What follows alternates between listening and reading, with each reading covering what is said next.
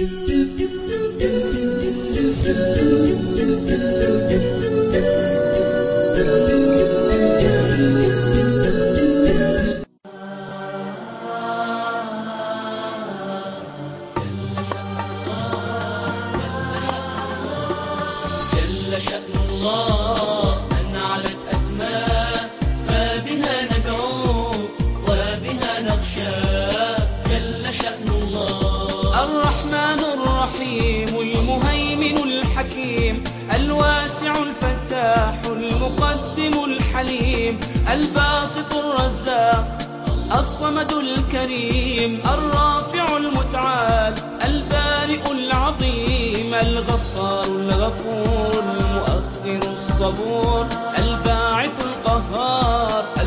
المقتدر الشكور جل شأن الله جل شأن الله. جل شأن الله أن علت أسماء فبها ندعو وبها نخشى.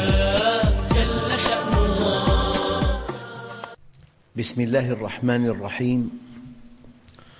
الحمد لله رب العالمين والصلاة والسلام على سيدنا محمد الصادق الوعد الأمين. اللهم أخرجنا من ظلمات الجهل والوهم إلى أنوار المعرفة والعلم ومن وحول الشهوات إلى جنات القربات. أيها الإخوة الأكارم مع اسم جديد من أسماء الله الحسنى والاسم اليوم الحكيم. هذا الاسم ورد في القرآن الكريم في كثير من الآيات وفي كثير من الأحاديث الشريفة. قال تعالى ربنا وابعث فيهم رسولا منهم يتلو عليهم آياتك ويعلمهم الكتاب والحكمة ويزكيهم. إنك أنت العزيز الحكيم. هذا الاسم أيها الإخوة ورد مقترنا في أغلب المواضع باسم العزيز العزيز الحكيم. كقوله تعالى لا إله إلا هو العزيز الحكيم وقد ورد أيضا مقترنا باسم الخبير وكذلك باسم العليم. أما في السنة ففي صحيح البخاري من حديث ابن عباس رضي الله عنهما مرفوعا إلى النبي صلى الله عليه وسلم أن النبي صلى الله عليه وسلم قال كما قال العبد الصالح وكنت عليهم شهيدا ما دمت فيهم. فلما توفيتني كنت أنت الرقيب عليهم وأنت على كل شيء شهيد. إن تعذبهم فإنهم عبادك وإن تغفر لهم فإنك أنت العزيز الحكيم.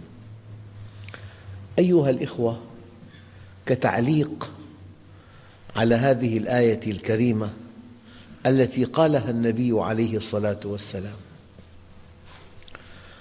تقييم العباد من شأن الله وحده.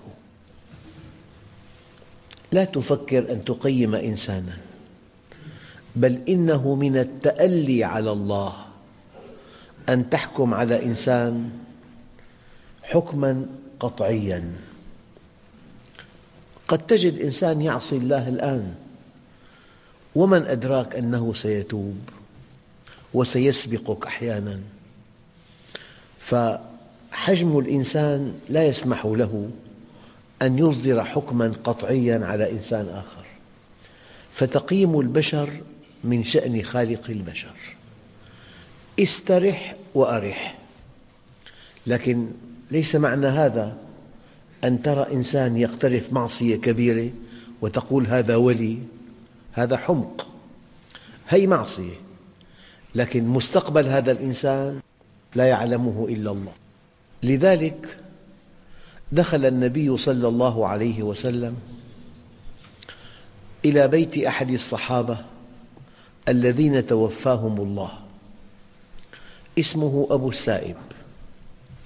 فسمع امرأة تقول دققوا هنيئا لك أبا السائب لقد أكرمك الله.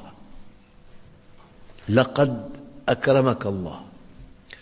لأنه نبي مرسل ولأن كلامه حديث وتشريع ولأن أفعاله سنة وتشريع ولأن سكوته إقرار وتشريع. ينبغي ألا يسكت. فقال عليه الصلاة والسلام ومن أدراك أن الله أكرمه؟ قولي أرجو الله أن يكرمه. قولي أرجو الله أن يكرمه. وأنا نبي مرسل لا أدري ما يفعل بي ولا بكم.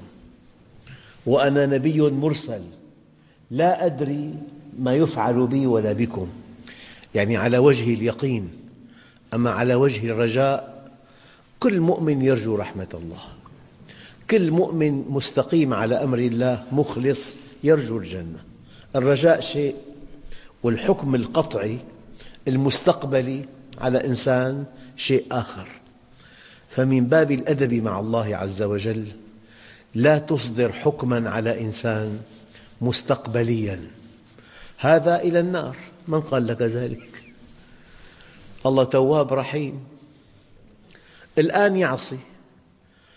كن عونا له على الشيطان ولا تكن عونا للشيطان عليه. إذا وكنت عليهم شهيدا ما دمت فيهم. فلما توفيتني كنت أنت الرقيب عليهم. وأنت على كل شيء شهيد. إن تعذبهم فإنهم عبادك. وإن تغفر لهم فإنك أنت العزيز الحكيم. هذا أدب مع الله. فالمؤمن لا يتألى على الله ولا يقيم البشر ولا يصدر عليهم أحكاما قطعية مستقبلية. هذا ليس من شأن العبد هذا من شأن من شأن الرب. العبد عبد والرب رب. أيها الإخوة الحكيم في اللغة كما ألفنا في الأسماء السابقة صيغة مبالغة على وزن فعيل بمعنى فاعل يعني حكيم بمعنى محكم. أحكم الصنعة أتقنها. والفعل حكم يحكم حكما وحكومة. والحكيم يأتي على عدة معان. منها الإحاطة. فلان أحكم قبضته على هذا المشروع سيطر عليه وأحاط به علما. الإحاطة والمنع. حكم الشيء منعه وسيطر عليه وأحاط به. حكمة اللجام يضعون في فم الحصان قطعة من الحديد تلجمه. اسمها حكمة اللجام. والحكيم المدقق في الأمور المتقن لها. والحكيم الذي يحكم الأشياء ويحسن دقائق الصناعات ويتقنها. يعني حكيم في صنعته صنعة متقنة جدا. يقول أحدهم أحكمته التجارب علمته التجارب أصبحت خبراته متراكمة. والحكيم هو الذي يحكم الأمر يضبطه ويقضي فيه. وأمره نافذ فيه. والحكيم هو المدرك لدقائق الأمور يبين الأسباب والنتائج. والحكيم هو الحاكم كأن تقول قدير بمعنى قادر وعليم بمعنى عالم.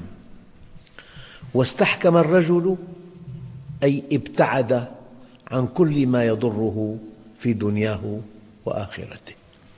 هذه المعاني اللغوية التي وردت في المعاجم حول كلمة الحكيم. أما الله جل جلاله نقول هو حكيم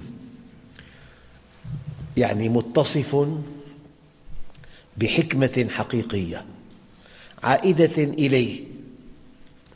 وقائمة به كسائر صفاته. بحكمته خلق فسوى وقدر فهدى وأسعد وأشقى وأضل وهدى. بحكمته منع وأعطى. الحكيم هو المحكم لخلق الأشياء على مقتضى حكمته. لماذا جعل الله لنا عينين؟ لم لم تكن عينا واحدة؟ بالعين الواحدة ترى الطول والعرض ترى السطوح ولا ترى الحجوم بالعينين ترى البعد الثالث ترى العمق أنت بعين واحدة لا تستطيع أن تدخل الخيط في الإبرة. وقد تكون المسافة بينهما عشر سنتي. أما بالعينين تدرك البعد الثالث. فمن حكمة الله عز وجل أنه جعل لنا عينين. ألم نجعل له عينين؟ ومن الحكمة أن جعل لنا أذنين. بأذن واحدة لا تعرف جهة الصوت. أما بالأذنين يأتي الصوت من هنا يدخل إلى هذه الأذن قبل هذه الأذن بفارق يساوي واحد على ألف وستمئة وعشرين جزء من الثانية. تدرك جهة الصوت. الحكيم هو الذي جعل قرنية العين تتغذى عن طريق الحلول. ولولا ذلك لو غذيت قرنية العين كأي نسيج في جسم الإنسان لرأيت ضمن شبكة أوعية دموية تغذي قرنية العين. أما قرنية العين وحدها تتغذى عن طريق الحلول.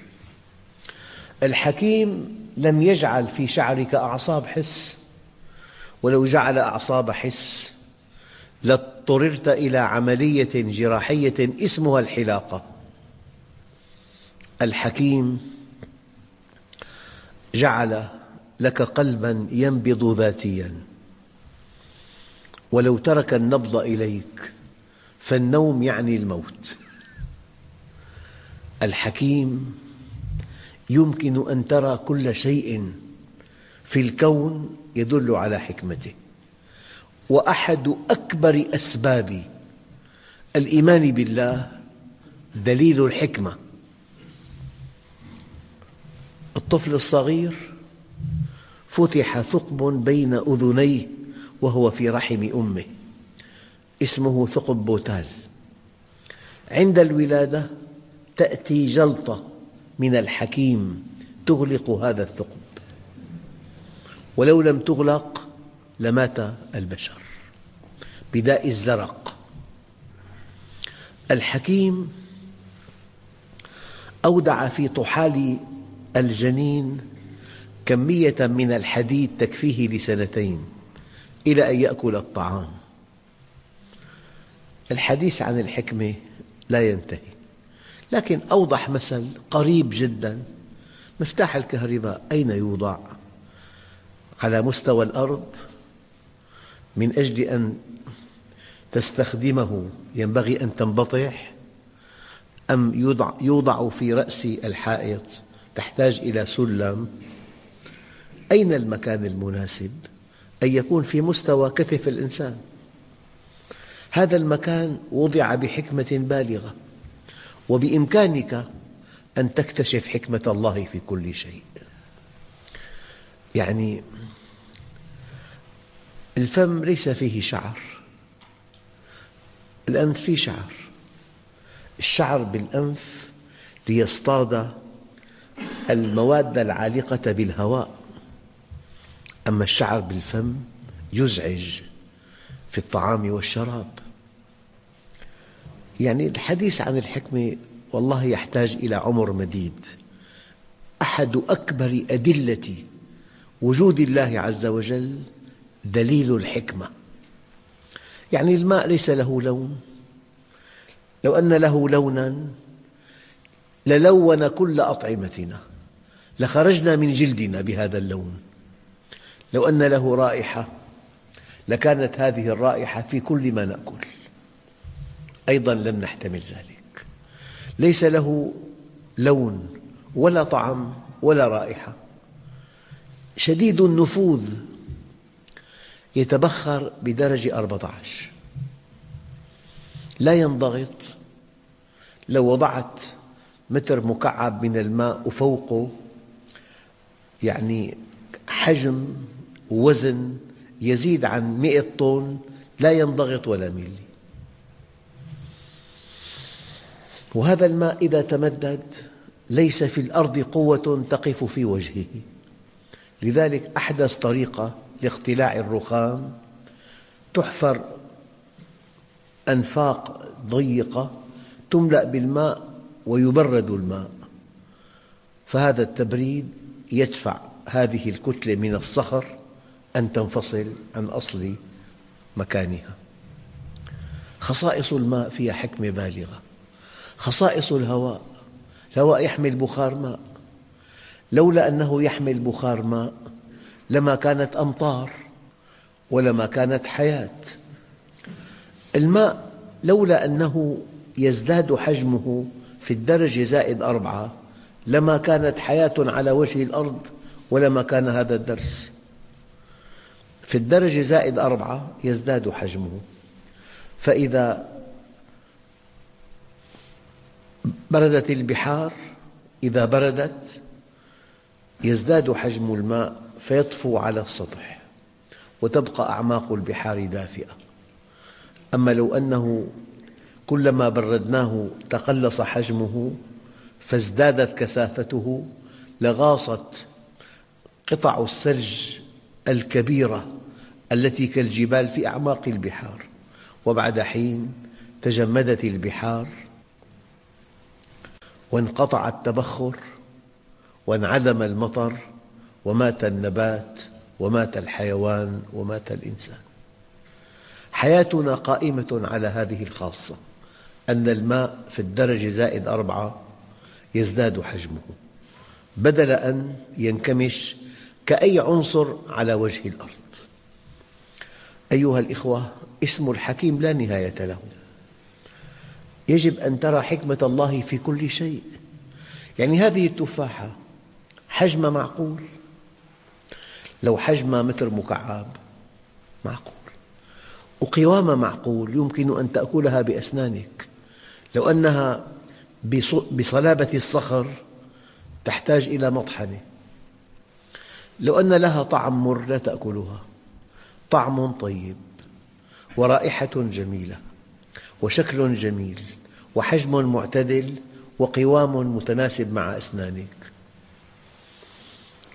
البطيخ ينبت على الأرض عشرين كيلو أحيانا ثلاثين كيلو. والفواكه اللطيفة على الشجر. لو عكست الآية قد تقع البطيخة التي يحملها غصن مرتفع فتقتل إنسانا. يعني لو درست الأمر لوجدت حكمة ما بعدها حكمة. أيها الإخوة فالمحكم لخلق الأشياء على مقتضى حكمته. هو الحكيم في كل ما فعل وفي كل ما خلق. حكمته تامة. اقتضت ظهور هذا الكون. نتج عن هذه الحكمة ارتباط المعلول بعلته وارتباط السبب بنتيجته. وتيسر لكل مخلوق عملا ويسر الله له ما خلق له. والله عز وجل بحكمته يفعل ما يشاء. لا يرد له قضاء. ما شاء الله كان وما لم يشأ لم يكن إلا أن الحكيم الذي يضع الأشياء في مواضعها ويعلم خواصها ومنافعها ويرتب أسبابها ونتائجها. أخواننا الكرام في حقيقة دقيقة جدا. تتصل بهذا الاسم اتصالا وثيقا. كل شيء وقع أراده الله. وكل شيء أراده الله وقع. يعني لا يليق بألوهية الإله أن يقع في ملكه ما لا يريد. كل شيء وقع أراده الله. وكل شيء أراده الله وقع. دققوا الآن. إرادة الله أي سمحت بوقوعه. لأنه قد يقع شيء سمح الله به لحكمة بالغة بالغة لكن لا يرضى عنه. الإنسان مخير أعطاه حرية الاختيار وجعل حركته متناسقة مع عدله. فكل شيء وقع أراده الله كل شيء أراده الله وقع. الآن وإرادة الله متعلقة بالحكمة المطلقة. كيف؟ يعني الذي وقع لو لم يقع لكان الله ملوما. والذي وقع لو لم يقع لكان نقصا في حكمة الله. والدليل. ولولا أن تصيبهم مصيبة بما قدمت أيديهم. دقق. ولولا أن تصيبهم مصيبة بما قدمت أيديهم. فيقول ربنا يوم القيامة لولا أرسلت إلينا رسولا فنتبع آياتك ونكون من المؤمنين.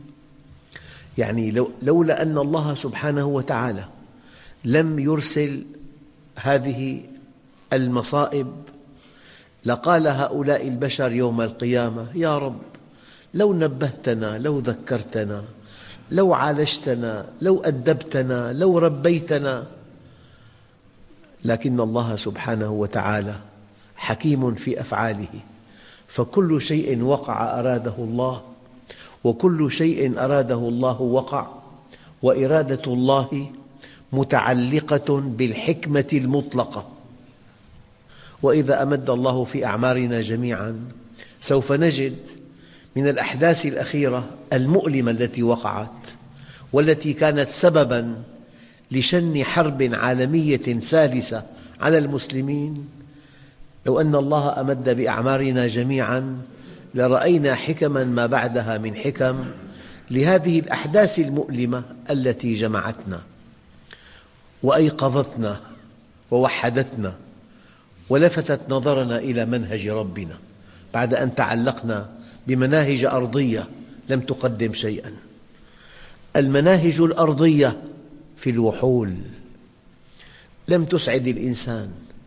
لا ما جاءنا من الشرق ولا ما جاءنا من الغرب ولم يبق إلا ما ينبغي أن يأتي من السماء.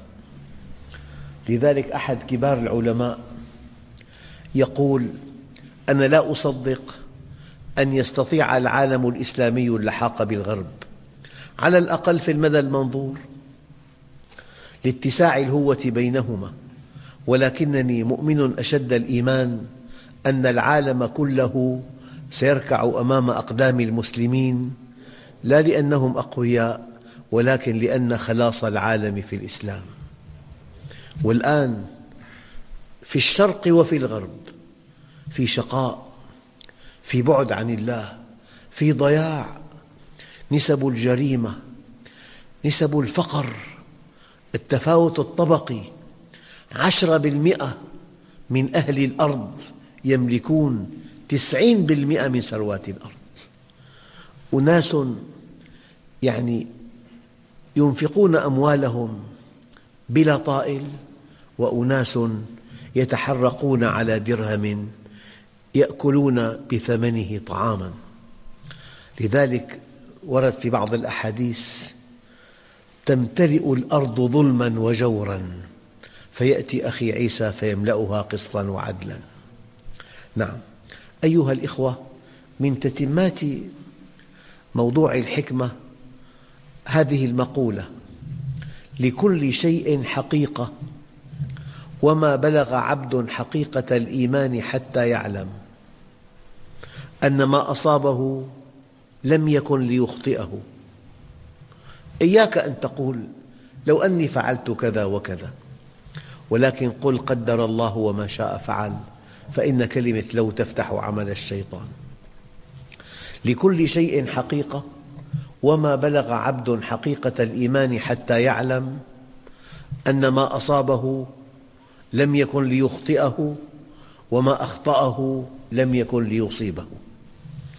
لذلك اسم الحكيم يشفي الصدور الذي وقع سمح الله به لحكمة بالغة بالغة قد لا نعرفها الآن.